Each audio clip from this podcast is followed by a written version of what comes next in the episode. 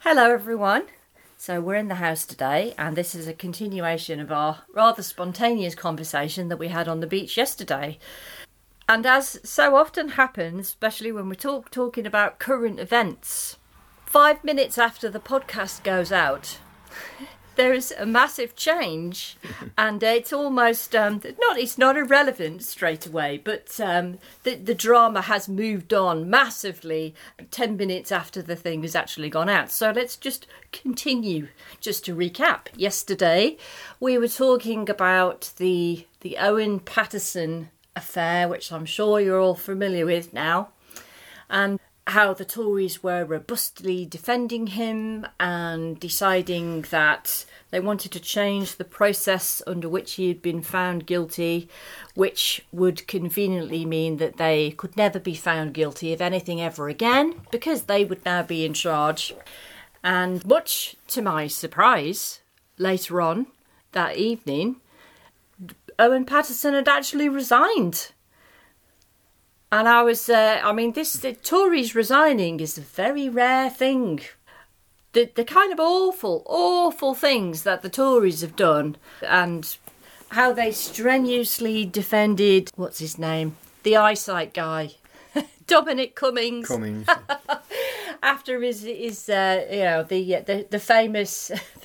eye test incident, when he clearly broke the law and all of that sort of stuff. They just never apologise and never resign. So the fact that he decided to resign was really it was pretty surprising to me. And another thing that was very surprising is that the typically Tory supporting media, and particularly most surprisingly the Daily Mail, were not on board with the recent shenanigans to completely destroy what little bit of democracy we've got left and parliamentary fairness, really. Mm-hmm. So what are your thoughts on that today? Because we've been talking about that a lot this morning, haven't we? Well, yes, when we got back yesterday, things had shifted, and the whole point of yesterday was to sort of discuss how you can kind of take the temperature with Twitter if you're fairly careful. Obviously, one has to be a bit circumspect. And not to confuse Twitter with the world, and realise that bubbles are a thing. You know, you can inhabit your own kind of universe of discourse and completely get the wrong end of the stick because of the sort of blindnesses that can create. I mean, the whole thing about social media at the moment is the blindnesses that it creates. But of course, it does have immense possibility. The internet still is full of possibility. A lot of it's been derailed. You know, the optimism of the early days, of us early uptake people, when you could talk to people all around the world and discuss all manner of things in an interesting manner. You know, we're all a little bit disillusioned with that now. And the point was to explore that and look and see what we can use and what we can't use. And of course, one of the things was the Owen Paterson, amongst other topics that we discussed, the Owen Paterson affair. And when we got back, I thought, I was just going to look at Twitter. And of course, they started coming through as I was looking. And the first one, I thought somebody's taking the piss, because you can't tell when people are being ironic half the time. You have to say, are you being ironic? And sometimes they're not being ironic. It's a world of rage, isn't it, on Twitter? But it's also a world of humour as well. A zone of rage, but there's a lot of parodic humour, which is rather I kind of find fairly entertaining. But you'd edited our podcast and put it out, then I'd gone and had a look, yeah. And then you had a look, and then people were saying, saying he's no longer a member of Parliament. I think somebody's taking the piss here. This is a parodic thing, you know. And then there's the official announcement, and then 10 minutes later, there's extracts of his letter of resignation. So you're going, what the fuck, you know? And then then they're saying the government's done a U-turn. Then you get a clip of Rees-Mogg. Go on YouTube, get a clip of Rees-Mogg U-turning in his 18th century fashion, in his pompous, idiotic fashion in the House of Commons. You're going, what the fuck? But apparently this is what transpired, just to set the record straight. They didn't tell him that they were going to U-turn. Owen Paterson. He didn't know that this U-turn was coming. But the U-turn... So they really threw him under the bus then? Sort of, yeah. So Rees-Mogg's excuse, and presumably this is sort of the official cabinet line for U-turning, was that, well, we shouldn't treat an individual case as a reason to revise the system, you know, as to have a review of the system of dealing with complaints and wrongdoings on the part of members of Parliament. And opposition parties had pretty well all refused. They said, well, we won't sit on this new committee that's going to be set up to discuss how we might update the complaints procedure. And obviously something that's to do with the inner discipline of the House of Commons has to have all-party support. And so it wasn't going to get all-party support. And so they basically had to do the U-turn. And this is how Rees-Mogg phrased it. Of course, in all the pompous, you know, quasi-constitutional language, he fancies himself an expert on the unwritten constitution. Ha, ha, ha. And thereby hangs another story. The United Kingdom does desperately need to do what they did in Chile, which is have a democratically elected panel to give us a constitution, a proper constitution. Maybe taking 5 years over it so it's utterly thorough and foolproof. As foolproof as you can get one. Of course, none of them are completely foolproof. Slight aside there. So that was the excuse. And of course, it meant that everything had rolled back and that Paterson would then be, the following day, subjected to a vote in the Commons which would approve or disapprove of what the panel, the committee, the standing committee on conduct, or whatever it's called, had sort of ruled. So there he was. So rather than face that, he resigned. So there'll now be a by-election in North Shropshire, which is a Tory stronghold. I think it's fox hunting country, you know. It's like I don't think there's any big cities up there. I wonder though if. Because this is a quite a rural community, and the Tories have absolutely fucked over the farmers. Yeah, Brexit has not done most of them any favours. Yeah, yeah. Especially if you're in pigs. Yes, yeah. And I haven't given them any help, and of course the labour shortage, which they haven't given them any help with. So I don't. There's probably not a lot of love left there, and although I was thinking maybe they wouldn't be able to bring themselves to vote Labour, there was one by-election recently where the Liberal Democrats won, didn't they? Mm. And I wonder if they might actually do quite well out of this, but that's again a bit of an aside. Yeah, well, we'll see. It's a huge majority. We'll see. And do bear in mind, people can double down in against reason. In the face of evidence, human beings do this all the time. Yeah. It's possibly one of the main reasons why we're fucked, you know. Even though, of course, you can go too far the other way and be driven mad by an excess of rationalising everything as well. But the thing I like about this situation is the Tories have... It's almost like they designed this to, like, piss off the maximum amount of people, yeah. Right? So the people who were against the horrible things that they were doing and the corruption of what's-his-face himself, for a start, and then Johnson. Do you mean Johnson by what's-his-face? Oh, yeah, him. But I mean Owen... Paterson, yeah. So the corruption of Paterson himself, of course, the people who don't like that would be annoyed because that was sort of being defended and they were trying to get him not to face any sort of consequences for this horrible stuff that he'd done. And then the fact that they were trying to change the system, game the system, so that they couldn't ever be found guilty of anything again. So that's really, really annoying. They forced their MPs to go on telly and defend the indefensible and get totally roasted and humiliated, right? So... The people who were very annoyed with what they'd done, obviously were very annoyed, but the people who supported what they'd done are also now very annoyed because they've U-turned and forced the MPs to go on and look like absolute charlatan idiots. Well, they've been made A to look foolish and B to look corrupt. So and even the male can't stand it. So it's even like they've just annoyed everybody. So I actually feel quite happy today. Yeah, well... Somebody said, again, in the Twitterverse, there was I read quite a long thread, you know, in a discussion. It's pretty well a bunch of lefties and pro-NHS people, these kind of people. But saying, have you noticed, you know, that even the males turning on Johnson, what does it mean? And I actually replied to that because we've been saying for probably a few months now. We've been seeing the signs, haven't we? They're slowly, it's like boiling a frog, you know. Yeah. They're slowly turning up the heat. Yeah. On Johnson, he's in the water. It starts off cool, but they're slowly turning it up, and they're doing it very subtly. But we notice, and it's all across the right-wing media. In other words, the media. I don't know what we have. Yeah. You know, you don't need to precede it with the qualifier right-wing. They're pretty well all right-wing, you know, and that they've been slowly turning on him and his cabal. Yeah. In different degrees and in different ways, and it's partly to create the illusion that we do have a democracy and we have open discussion. This is managed opposition. Or controlled opposition. But at the same time, you can see that there are parts of the oligarchy, factions of the oligarchy, are finding the Tories in their present incarnation, and Johnson in particular, are becoming a liability. Now, in this vein, and we've been saying, as I say, we've been saying for ages, that they're turning on him, they're getting ready to do some kind of a switch over. And he probably won't be the leader for that much longer.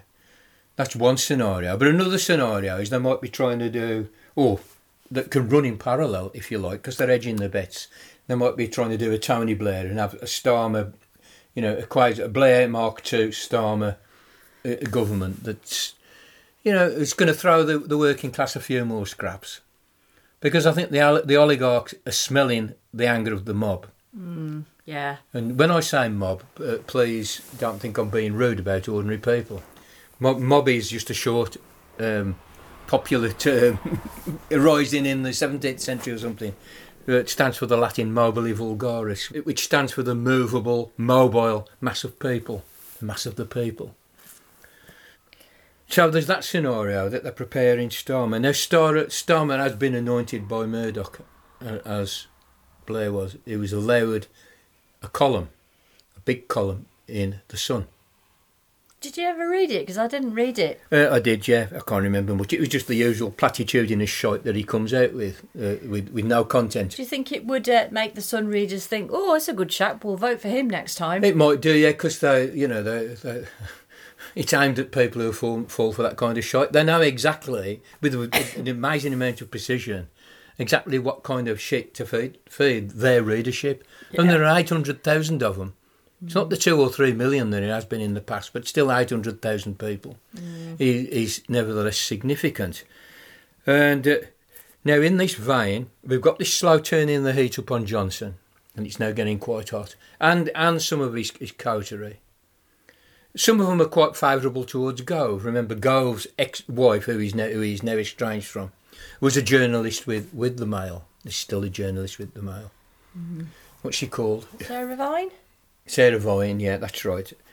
And Rishi Sunak, of course, is being, you know, made to look good. He's manoeuvring himself. He's trying to make himself look good with this greenwash around, which we talked about yesterday, around finance and the Bank of England and so forth. This thing that he's worked up with Carney about, you know, investment, all the world's big investment banks and wealth management funds being encouraged to invest in low carbon or no carbon or in decarbonisation and to phase out investment in fossil fuels and so forth. Which sounded pretty exciting. It sounds great, but when you discover in the small print, it's all voluntary and where are the teeth, you know. Yeah. So the problem there, so he's being manoeuvred, but of course Starmer is being manoeuvred as well. Now in that vein, today, I watched... this is the cherry on top, I watched a thing on YouTube, on the Daily Mail's YouTube channel, right, in which they gave Keir Starmer 2 minutes, 1 minute, 20 seconds, or whatever it was, you know, just to a slot in which there's no interviewer, no presenter, no critical commentary, just Keir Starmer, face on, open neck shirt, poppy, white shirt, but got the poppy. Was there a flag in the background? No flag, just very blank, just standing there and just saying, it's corruption, whichever way you look at it, it's corruption. and actually having a go at the Tories in a semi-robust manner, for him, a robust manner. I mean, more could be made of it, but of course that might not play so well with the Daily Mail. The Daily Mail readers might be sort of quite like this impression of circumspection of the lawyer, you know. But nevertheless, saying it in very bold terms, this is corruption, whichever way you look at it. Mm. Bear in mind that Starmer was the Director of Public Prosecutions when all the cash for questions were prosecuted, because some of that stuff... So he actually prosecuted the Tories, didn't he? That previous scandal, there were people who committed criminal offences, parliamentarians who committed criminal offences, and Starmer was the one who prosecuted them. So anyway, that's got to feel like a bit of a kick in the nads. What is the significance here of the Daily Mail, the Daily Heil, the paper that supported Hitler, that peddles hatred without shame on a daily basis, gives Keir Starmer, Blair Mark II, right? An open goal. A complete slot to do with as he will. You know, presumably if he'd have said something a bit too intense, they might have took him off. They might not have published it, but the point is they published it. It had been out 3 minutes when I watched it, that's all, and it had had 433. And their front page was pretty vicious, I thought, against the Tories. Yeah, yeah. Now, the thing to bear in mind about the Daily Mail as well is that the Daily Mail website is a lot more liberal, presumably because it's addressed at internet users. Younger generation, yeah. Than the newsprint, which is addressed at old people, you know, people even older than boomers, you know. So bear all that in mind. But nevertheless, reading the ruins, I say significance there. Now, another thing in the light of what you said is, I mean, we sort of made a thing about what the Tories were doing with this attempt to roll back accountability was to protect them from all the investigations that are going to happen regarding COVID, regarding contracts for PPE and all the rest of it. And I think there is something in that. It's a general pushing back against accountability, and they've done this ever since they've been in power. Well, and Johnson has particularly done it far more than Theresa May did it. Theresa May was a much more old style, you know, parliamentarian. But Johnson, yeah, I mean, he tried all that stuff with the prorogue in Parliament and all the rest of it, and then tries to stymie the, you know, the role of judges, and you know in the they're constantly trying to put themselves above the law. Well, they make the law, of course they can. You know, Parliament is sovereign, but there is a sort of a way in which you can use the system to break the system, and of course Johnson has consistently been doing that, basically with a view to intensifying, increasing, magnifying the power of the executive. In other words, of the people that sit in the cabinet room around the table. So a few handfuls of people having pretty well total power, dictatorial, authoritarian power. Yeah. He claims to be a libertarian, but every libertarian is a closet fascist, you know. Mm. In that sense, in that right-wing sense of libertarian. Johnson just wants to work his way up to dictatorship, doesn't he? Well, yeah. So that's the situation. But of course, what the alternative media have been saying, and some of the mainstream media have been saying, is that it's actually about wallpaper gate. Johnson spent 200-odd K on refurbishing the flat above number 10 for him and Carrie and their one kid and the kid on the way. And it's so awful. You'd just rather be blind than look at it as well, which makes it even funnier. No taste, you know, just no taste, of course. You know, we expect him to have any fucking taste. Yeah. But he should let us design it for him. We paint the walls bright yellow, you know, and bright turquoise. But where was I going with that? So it was investigated for that, because the money was donated and it was sort of hidden behind the Tory party. There was some shenanigans around the money that he got for it. He didn't pay for it himself. He's got no money. He spends it all on maintenance or something, I don't know, or childcare, whatever.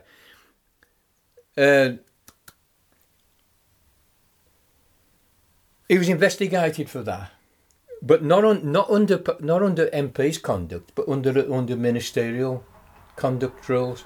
There's a ministerial code, and ministers can be investigated if they thought to have breached the ministerial code, and he was investigated under that by somebody who, I think he appointed himself, Lord somebody, I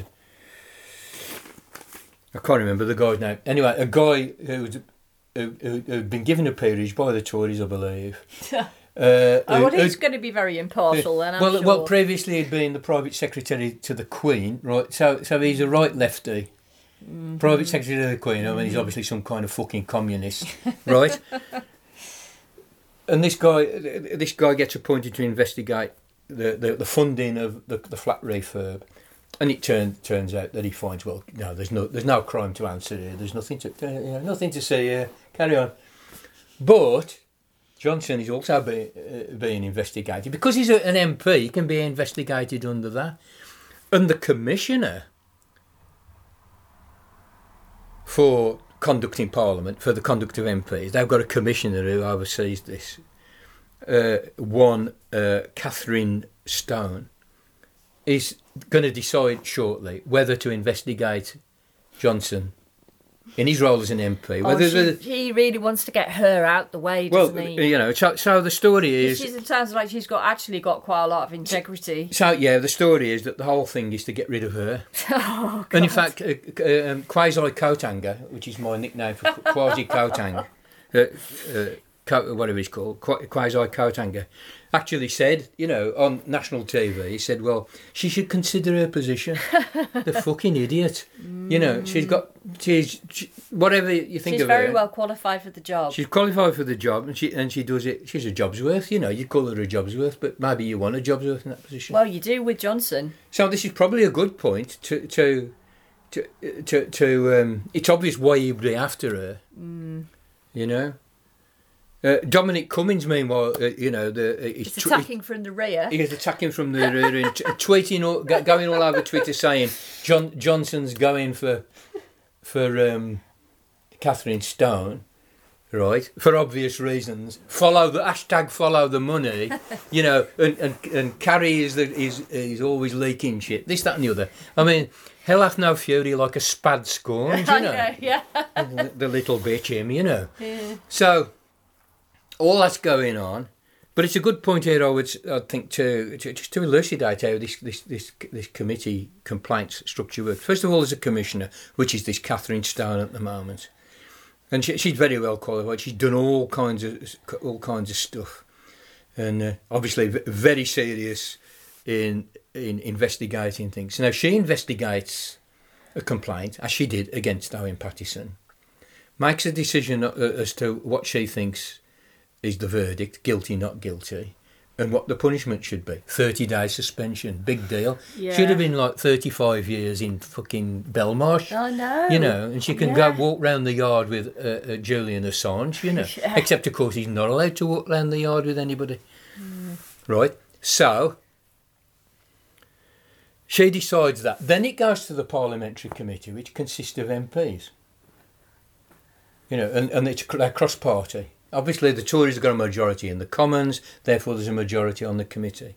The committee then reinvestigates and they'll listen to witnesses, or they'll take written statements from witnesses, and they decide whether the commissioner has made the right decision. Right? And they decided, including the Tory MPs on that committee, that he was guilty as hell. That he was unequivocally guilty and that 30 days was appropriate.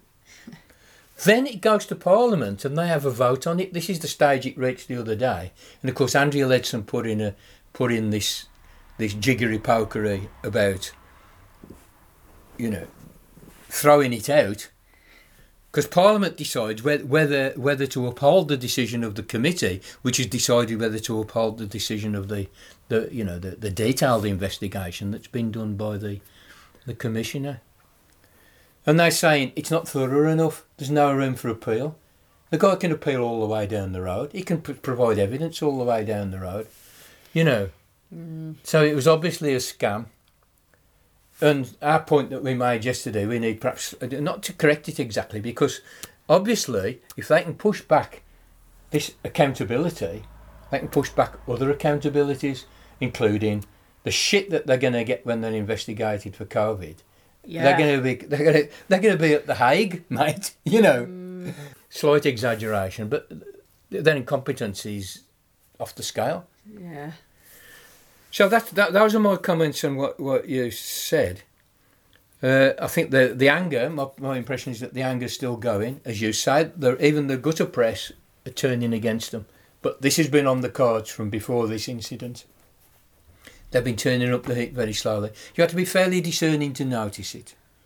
But it's definitely been there. And Starmer is quietly being groomed. He's being rewarded for purging the left. Mm. You know. Meanwhile, the Labour Party's in trouble because they got hacked. And everybody's details got hacked, which is names and addresses, phone numbers, this kind of stuff. And they've had to inform everybody that they've been hacked. You will have had an email, if you look in your email. But all over Twitter, people have left the party when Starmer got in because they didn't, or when he welched on his promise to uphold the 2019 manifesto. And he's basically just expunged that.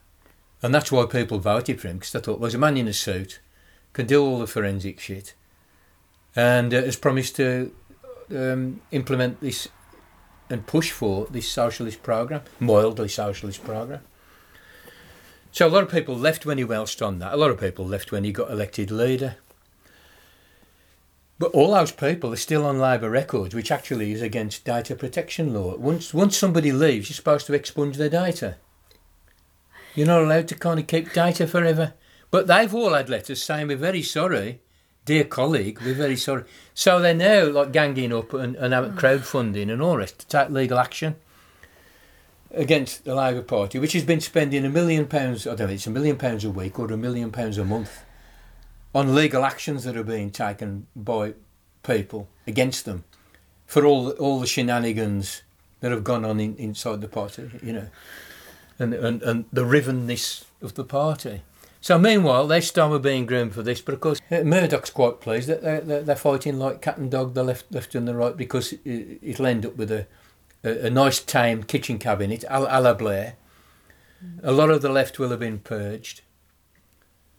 And you'll get a slightly more human face for capitalism, but only slightly. Yeah. You'll still be getting this kind of austerity and all the rest of it.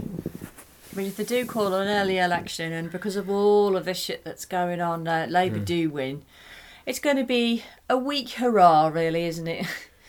Yeah, you'll be pleased. You'll be pleased and get some Schadenfreude out of.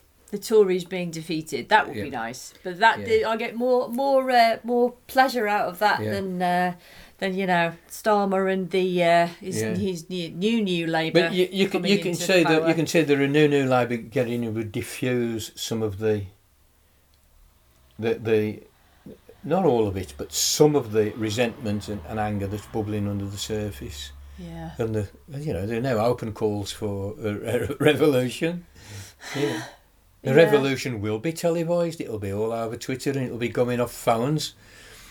It will, yeah. Well, I hope live streaming from their iPhones and their Androids right the way into the internet. Yeah. Until the government tries to turn the internet off, and there's another question. Yeah. Anyway, we must be off. Pete has a meeting over the internet with some human beings to attend to, so we need to have our dinner before then, so we're going to go and crack on with that. So I hope everyone found that interesting. A little bit of the spontaneity for the day, and continuing the saga of what we started talking about yesterday. I hope you're all well and you're apocalyptic experiences have been positive and interesting so far, and we'll speak to you again soon. May you live in interesting times. Make knowledge great again.